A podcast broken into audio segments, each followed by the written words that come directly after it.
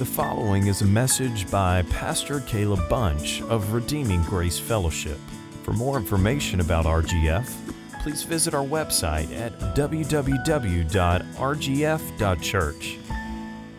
Please feel free to make copies of this sermon or distribute to friends and family, but please do not charge for those copies or alter the content in any way. Let's turn our attention now to Acts chapter 12, verse 1.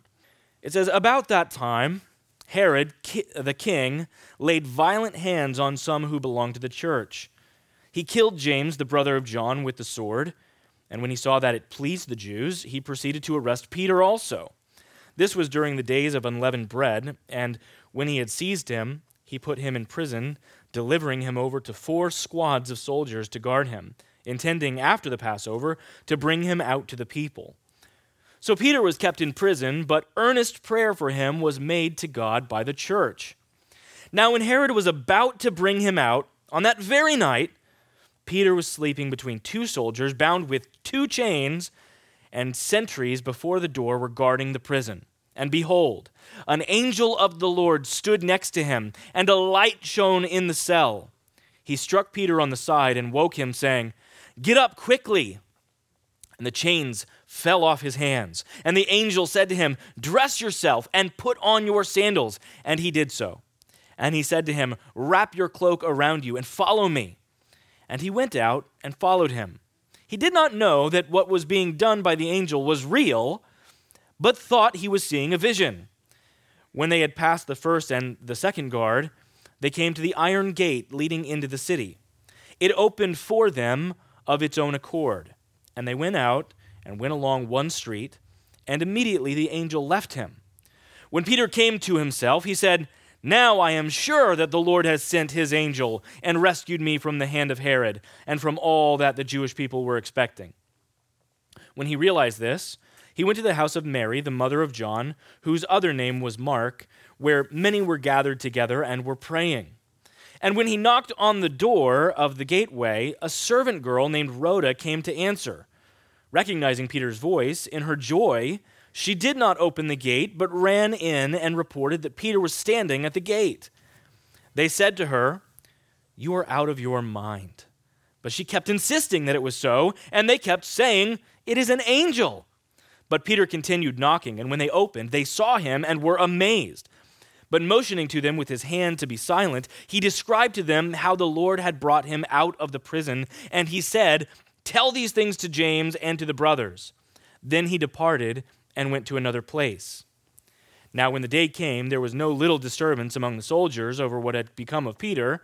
And after Herod searched for him and did not find him, he examined the sentries and ordered that they should be put to death. Then he went down from Judea to Caesarea and spent time there.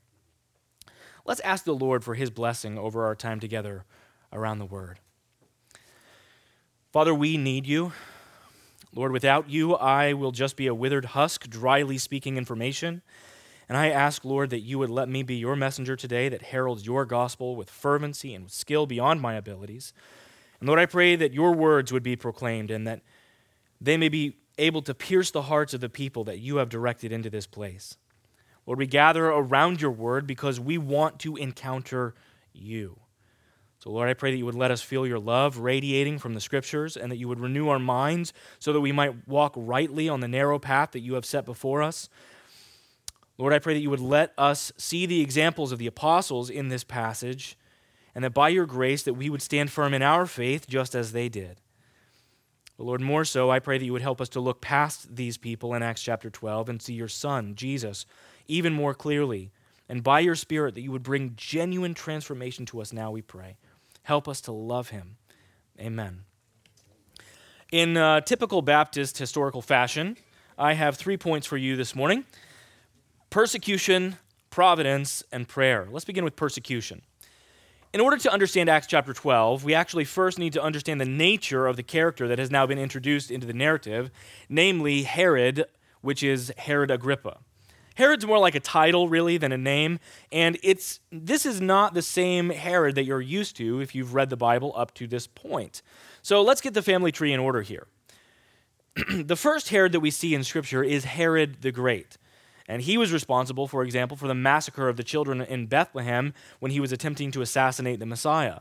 But, as you remember, God instructed Joseph by an angel in a dream to take Jesus as a child and to escape from that persecution and travel into Egypt and to stay there until Herod the Great had died. And after Herod died, after that Herod died, his son called Herod Antipas arose and he took over part of the kingdom, not all of it. And in the scripture, he is most famous for beheading John the Baptist. You know that he was tricked by his brother's wife and by his niece, and then he had that uh, time where he said, I'll give you anything you want up to half my kingdom. And the girl said, I want the head of John the Baptist on a platter. And so when we say that somebody brings you something on a silver platter, it's actually a reference to that moment in history. Well, he's also famous for taking part in the trial of Jesus. And we read in Luke chapter 23, verse 12, these words it says, And Herod and Pilate became friends with one another that very day, for before this they had been at enmity with one another. We see that the death of Christ was able to even help great enemies join forces because they found a great enemy in Jesus. And their purpose was to exterminate this man that they viewed to be a threat to their power. So Herod and Pilate, two enemies, became friends that very day. But after his death, Herod Agrippa, the nephew of Herod Antipas, took control, and he continued in that pattern of his dynasty of destruction. And he was even more of a puppet, really, than the previous kings had been. He had less power and he had less control, and the people of Israel were not originally on his side, so he was doing everything in his possible power to gain popularity with them. So Agrippa determined that he needed to do something, he needed to do anything to get their attention and to gain their favor. And so he found the perfect target. The enemy of my enemy is my friend. So they decided, I'm going he decided, I'm going to take out James and I'm going to make these people now my friends. There are three different James in the New Testament as well as three different Herods. And there is James, the half brother of Jesus, who is actually mentioned in this passage down in verse 17. But there is also two different uh, James who are apostles of Jesus. The first James, the half brother of Jesus, he's the one that wrote the book of James. But then there are two that were part of the 12 that followed Jesus around for three and a half years. The first of those that we'll mention, his name is James, the son of Alphaeus, or James the Less, as he's called sometimes in Scripture. We literally know nothing about that James except for his name. And finally, we have the other James, who was a disciple and apostle. He is the one who was arrested and beheaded here in this passage. He was an apostle that was part of the inner circle of Jesus. He was one of the three men that Jesus brought near to him in the most intimate moments of his ministry. For example, only he, along with his brother John and, and his friend Peter, were permitted to be near Jesus at the most challenging moment of Jesus' life, which was in the Garden of Gethsemane before the cross. Only three, these three, were permitted to see Jesus raise that little girl to life when he said, Talitha cum. And only these three were able to see the glory of Jesus revealed on that mountaintop event where he displayed what he was like in his heavenly form. And when he revealed himself in that moment we call the transfiguration, why is it that Jesus just brought these three? We ultimately don't know, but we do have reason to believe that Jesus was particularly close to them. John, James's brother, he calls himself the disciple that Jesus loved and Peter, we see that they have such a tight knit relationship. The one we hear the least about of these three is James. But I have to believe that, like those other two, they were deeply connected and cared for one another very much, and that this James was actually one of the closest people to our Savior during his earthly ministry. And Herod understood this. And he understood the tactical reality of this from the book of Zechariah, which says, Strike the shepherd, and the sheep will be scattered. And he knew that the Christians were so unpopular. And in his mind, the best way to get Jerusalem on his side was to take out one of their most influential generals. So he began with James. Luke gives us very limited detail about the death of James. When it says that he died by the sword, it's probably a reference to beheading, showing that Herod Antipas, the one who beheaded um, John the Baptist was probably a big influence on his nephew. We don't know for sure that that's what he means here by execution by the sword, but that is the most common form of execution by sword. But Luke, who wrote more words than anyone else in the New Testament, and who rarely is one to describe things briefly, he barely gives any detail about this event. This event that would have been shocking and amazing and challenging and one of the most significant moments in the early church, he says practically nothing about it, just presenting it in the most simple of terms. Why does he do that? I think he does this because he's treating this event with, with much dignity and with honor. As you'll see in the later parts of the chapter, this is not a kindness that was shown to Herod when Luke writes of his death. Death is unappealing. Death, and the way that it appears to us, can be very embarrassing when you hear the details. I think what he's doing is presenting very gently the death of one of the great saints of the kingdom. And then later, as you'll see with Herod, he does quite the opposite. In Psalm 116, verse 15, it says, Precious in the sight of the Lord is the death of his saints. James' physical life was cut short, yes, but all Herod could do was to usher him more quickly into eternal glory. He didn't hurt James at all. There are many who have followed in the footsteps of Herod. Although they're physically not related, there are always going to be those who arise in governmental power and stand in vehement opposition to our king, and therefore they stand in violent opposition to those of us who seek to expand his kingdom. One modern Herod who lived in recent years, his name was Nikolai Ceausescu. I know I'm probably butchering that, Cornell. Is that if you want to know how to properly pronounce this man's name, you can talk to Cornell after the service. Nikolai was the ruler of Romania in the 70s and 80s, and he hated Christianity. In fact, he imprisoned many pastors and tortured many of them. And one of the men that he uh, arrested was named Joseph Ton um, or Iosif Ton, I think is actually the right way to say it. And when he was being threatened by the authorities, this man famously said, Sir, your supreme weapon is killing, my supreme weapon is dying. Or as the early church father Tertullian put it, the blood of the martyrs is the seed of the church. Jesus promised that he would build his church and that the gates of hell would not prevail against it. And if hell itself cannot stop the church from growing and the kingdom of God from expanding, what on earth could Herod or Nikolai or any other human possibly seek to achieve? What on earth could they accomplish that that gates of hell could not? According to the Pew Research Center, 74% of the world's population currently live in countries where social hostilities involving Christianity are high. 64% of people who are alive right now live where government restrictions on Christianity are high. America is the exception. It is not the rule. Our religious freedoms and lack of extreme persecution, it's a gracious gift from God, but it is not the norm in Christian history. We seem to forget that we are at war not a physical war. We sang earlier in that song uh, that we would ask that the Lord would help us to resist um, in, in a holy war. Well, we're fighting against our sin. That's our main battle that we fight. But in the spiritual sense, we are also fighting what Paul calls the powers and principalities and authorities of this dark world. We are fighting a spiritual battle, and our weapon, the weapons of our warfare, are not carnal. They are not fleshly. We are not taking out physical weapons. We should not take uh, the example of what happened in the Crusades. Rather, we are fighting a spiritual battle that is global, and there is a kingdom of darkness that is being overcome by the kingdom of Christ, and we are part of that physical battle, that spiritual battle, not a physical one. What we see taking place here is that after James was killed, it says that Herod saw how popular this made him with the people. So what does he do? Man, if that worked, I'm going to go after the next guy. So he goes after Peter and arrests him also. This same Peter the same guy who was arrested here would later write in 1 Peter chapter 4 verses 12 and 13, "Beloved, do not be surprised at the fiery trial when it comes upon you to test you as though something strange were happening to you. But rejoice insofar as you share Christ's sufferings, that you may also rejoice and be glad when his glory is revealed." James could rejoice because his sufferings were taking part in Christ's sufferings. And Peter, as he is arrested, the same thing is true. And, brothers and sisters, we experience very little in the way of persecution. But in the small ways that you do feel it, don't fear it. God has always used persecutions as one of the many ways that he grows his church and the ways that he brings glory to himself. It doesn't mean that he hates you. It doesn't mean that he's forgetful of you when you experience pain in that sense. It means that he has chosen you to show the surpassing value of Jesus over all this other stuff. The world is trying to get you to renounce him. They would be happy if you just turned your back on Christ and lived like they do. Persecution is designed to show the immense and surpassing value of the treasure of heaven himself. That we can say, I found this and I am unwilling to give him up for anything. So when you experience persecution, don't feel like God has turned his back on you.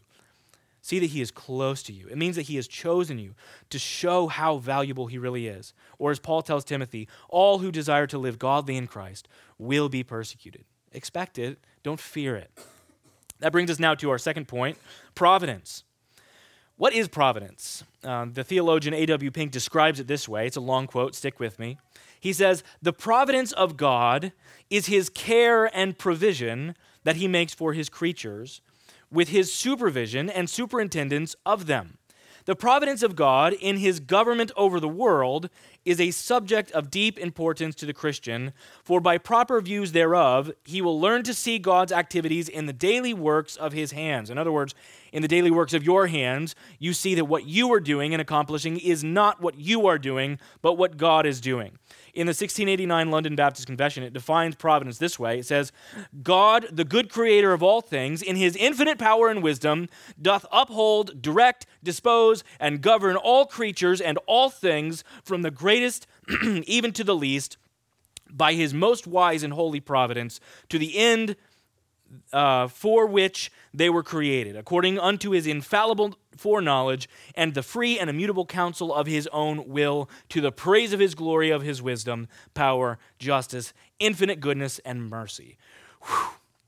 It's an extensive explanation. In short, it means God's in charge of everything. It's saying that no matter what happens, the Lord is working in it. That's a simplified Caleb Bunch version. It means that there is not one maverick molecule in the universe that is out of his control, as R.C. Sproul put it. Let's see how God is good and how God is sovereignly working providentially in Peter's life for just a moment. Peter was watched over here by 16 guards. These guards were responsible to watch over him and protect him in that place so he would not escape. Remember, this was the, fa- the fact is that he has escaped twice from prison already in the book of Acts, miraculously. So this means he's a high security, he's a flight risk. So they put 16 guards specifically on him. When you see him, he is chained up between two of them, sleeping. That means that when he escapes, these two guys were awake, watching him. These guards, because there were 16 of them, they were designed to watch for three hours and then rotate shifts. So you would have two guards on the outside and then two guards on the inside with him. After three hours, they would switch. And so you would always have a group of people who were off duty. You would always have 12 of them that were resting and preparing for their next shift. There are 16 people responsible to watch this one man, yet this man was released. He, he was not executed right away. Why not? Well, it's because it's the Passover, and during Passover, you're not really permitted to execute anyone. That's why it says this happens during the time of the Feast of the Unleavened Bread. He's trying to explain to you why it is that he wasn't immediately killed with the sword. So at this very night, it says that Herod was going to execute Peter. While he was chained up between these two guards, God woke him up by sending an angel to him, and it says that the li- angel literally struck him on his side. I can just, you know, see the angel kicking him, you know, trying to hey, come on, man, wake up. This gives me a little bit of um, encouragement to think that Peter is probably a lot like me. He is a very heavy sleeper. And it also seems that, like me, he is very slow to wake up because he literally thinks this whole thing is a dream as he's going through it, and it makes a little bit more sense when we understand and remember that he has just had a vision in a, a, couple previous chapters where he was on that rooftop in Joppa and he sees the vision of the sheet coming down. That must have seemed very real to him. So he's probably assuming it's just like that. This is just a vision. And as this vision is taking place, he, he, he thinks it's all fake. He thinks this entire moment is just part of a dream, even when the shackles fall off of his arms, even when he is getting dressed, even when he is walking past those two guards in the hallway, and even when he walks through the gate and the gate literally opens by itself. He walks through and he walks down the street, and then the angel disappears and he realizes, oh, this actually is real. This is happening. It says in verse 11 Peter came to himself and said, Now I am sure that the Lord has sent an angel and rescued me from the hand of Herod and from all that the Jewish people were expecting. Now I get it. Now I see that this is actually happening. Now here's the question Why was it that Peter was spared by God by remarkably being delivered by an angel in the, in the night. Eh, why was it that he was delivered and the other was not? It certainly wasn't because Peter was more cunning. In fact, this passage displays him as being closer to Mr. Magoo than to James Bond, right? The angel was doing all of the work, so why did God not send an angel to do the same exact thing for James? The answer is providence.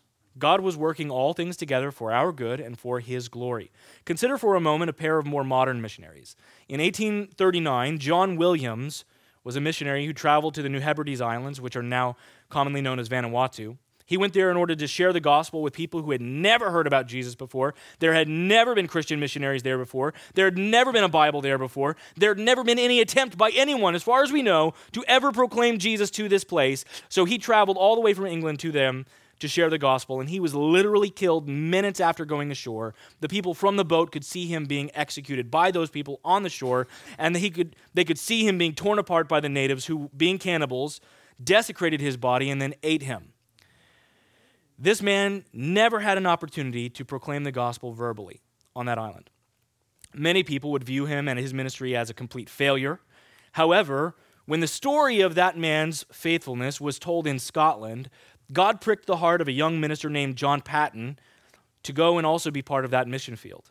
And when he arrived at the islands, he was almost immediately met with ministerial success, quite the opposite of his predecessor five years before. And almost everyone on the first island he went to in Vanuatu came to Christ. Almost everyone within a year knew Jesus as their Savior. And Paton served there for 48 years with many hardships and trials. But over 48 years, he saw the overwhelming majority of that island chain destroy their idols, leave their warring and cannibalistic ways, and bow their knee to Jesus. Now, which of these two missionaries did God love more? Why is it that God permitted one of them to die before even sharing the gospel once, and the other one nearly half a century of successful earthly ministry and preaching and teaching and translating the Bible for this people? This is a very personal question to me. Um, when I was in Australia as a missionary in the year 2000, I met a man from Vanuatu. He was a preacher and a missionary to the Australians. You know, ironically, uh, John Paton was from Scotland, John Williams was from England. These two guys were from the anglicized world, and yet and just a century and a half later, Vanuatu is sending missionaries to the prison colony of, of England, Australia. And this man preached for a group of us in Australia. This man was by far the most gospel centered and Christocentric preacher I had ever heard by that time in my life. And this man could trace his direct lineage to John Paton's ministry on his personal island. This is an important question. Why is it that God permits one to do and one to die? And the answer is because of God's providence. Both of them successfully produced what God desired for them to produce in their life, and then He brought them home. You see, I hear the word providence occasionally used by folks here in our church. We use it probably more than the average church does. We, we like that word, we tend to use it regularly. But as far as I can remember, it has always been used in connection with things that we see as being good. I could see the providence of God when He saved me money on my taxes this year. I could see the providence of God when He gave us our house, or when He protected my kids, or whatever else you might put into that category of things that we see as enjoyable. And those are all certainly true and reasons for thanking God, and they are absolutely inside of the realm of His providence. But God was also displaying His providence when James was killed by the sword, and when John Williams was killed by the people of Erromango Island and eaten by them. It was also in God's providence when you got laid off, or when your car finally died for the last time, or when your identity got stolen, or when you got that bad report from the doctor. That stuff is also well within His will. In the song God Moves in a Mysterious Way, the hymn writer William Cowper penned these famous words. Behind a frowning providence, there lies, hides a smiling face. In his book, Trusting God, the late great Jerry Bridges speaks about the events of Acts chapter 12, and he says, Put yourself in the shoes of James' wife, and then in Peter's wife's shoes. One is grieving over the murder of her husband, and the other is rejoicing over the miraculous deliverance of hers. Peter's wife rejoices in the sovereignty of God, but what does James' wife do? Was God any less sovereign in the death of James than he was in the deliverance of Peter? Is God sovereign only in the good circumstances of our lives? Is he not also sovereign in the difficult times when our hearts ache with pain? End quote, and well said, Jerry Bridges. This is good news, brothers and sisters, that God is in control of all things, that He is not just randomly falling asleep, that He is not taking a vacation. It is good news that when you look around your life and see that things appear to be falling apart, that you can trust that our God, who upholds the entire universe by the word of His power, is also gently hugging you close to Himself with tender affection. That behind a frowning providence, the King of heaven himself is cradling you in his arms. And that is why in James chapter 1 verse 2, he can command us to respond to trials with joy because those trials are not outside the scope of God's will. Now, you should hear and you should be delighted by this in your soul because it means that there is literally nothing in the world that you ever need to fear again.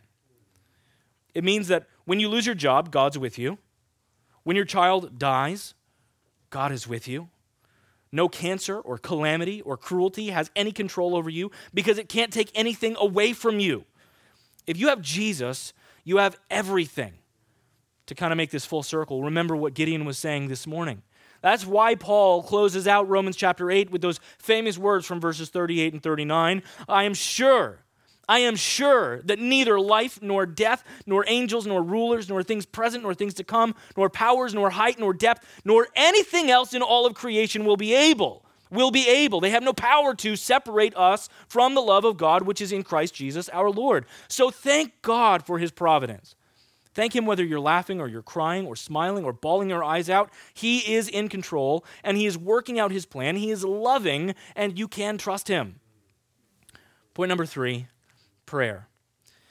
After such a dramatic opening of the chapter, what happens after the prison break seems almost comical. It's, you know, I don't know if you've ever been there, but you, you go to a movie and it's such a serious movie. And the, the, the tone of the movie is just intense and dramatic. And then it doesn't matter how small the joke is. If there's a little joke to break the tension, you immediately laugh because there's just this massive turn. Well, here in the chapter, there seems to be the most comical event that I can think of in the entire book of Acts, where there's such a seriousness of this weight of execution of James until we get down here to this point. And it just almost every time makes me laugh. What does it say? Peter makes his way to the house of John Mark's mother, where the church is gathered praying for deliverance. And in verse 13 and 14, we read And when he knocked at the door of the gateway, a servant girl named Rhoda came to answer. Recognizing Peter's voice, in her joy, she did not open the gate, but ran in and reported that Peter was standing at the gate. Now, we don't know much about this girl, but by the way she is summarily dismissed, it's likely that she's very young. In fact, I would venture to guess, based on what the scholars believe, that she's probably around 10 to 12 years old. She's a young girl. And I wonder what Peter's thinking as he's waiting out there on the street, continuing to knock. Come on, guys, is anybody in there? You remember, he just escaped from prison, and he is in danger still of being recaptured. And uh, if this proved anything to the first century church, it makes it all the more clear that Peter's telling the truth. He didn't actually break himself out of prison because he can't even get past a locked gate into this house. But consider what is happening in this group of believers. They have gathered together to do what? To pray that he would be spared from death.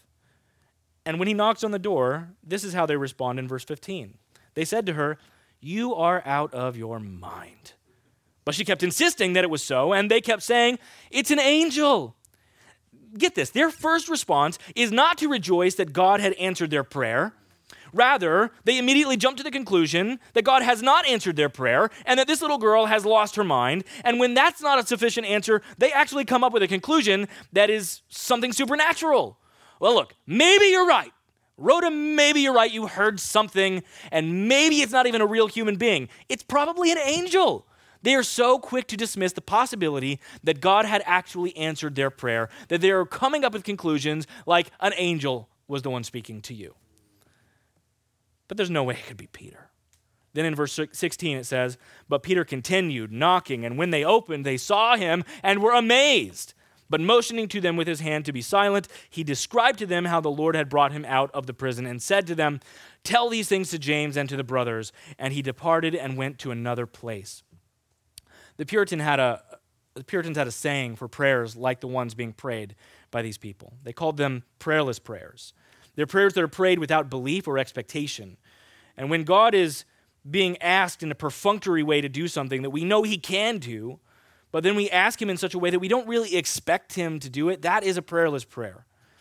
Now, many of you know Pastor Joe Lusby of Holly Springs Baptist Church in Mississippi. For the last couple of summers, he has come up here with a small team uh, from their church in Holly Springs to help us out with Vacation Bible School. I'm very thankful for this brother and his ministry. And uh, this week, I was speaking with him on the phone just to make sure that we had some groundwork laid for uh, their team to come and serve with us this summer. And as we were talking, he shared with me a story about his younger brother. And uh, he told me that he had prayed for over 20 years almost every day for his brother to be saved. And he said that his brother was one of the last people on earth that you would ever expect to actually bow the knee to Jesus and respond to the gospel. But after a while, he said his prayers became nothing more than a routine formula of words with no expectation. If I could summarize what he said, it would be that he would faithfully pray, but would pray faithlessly.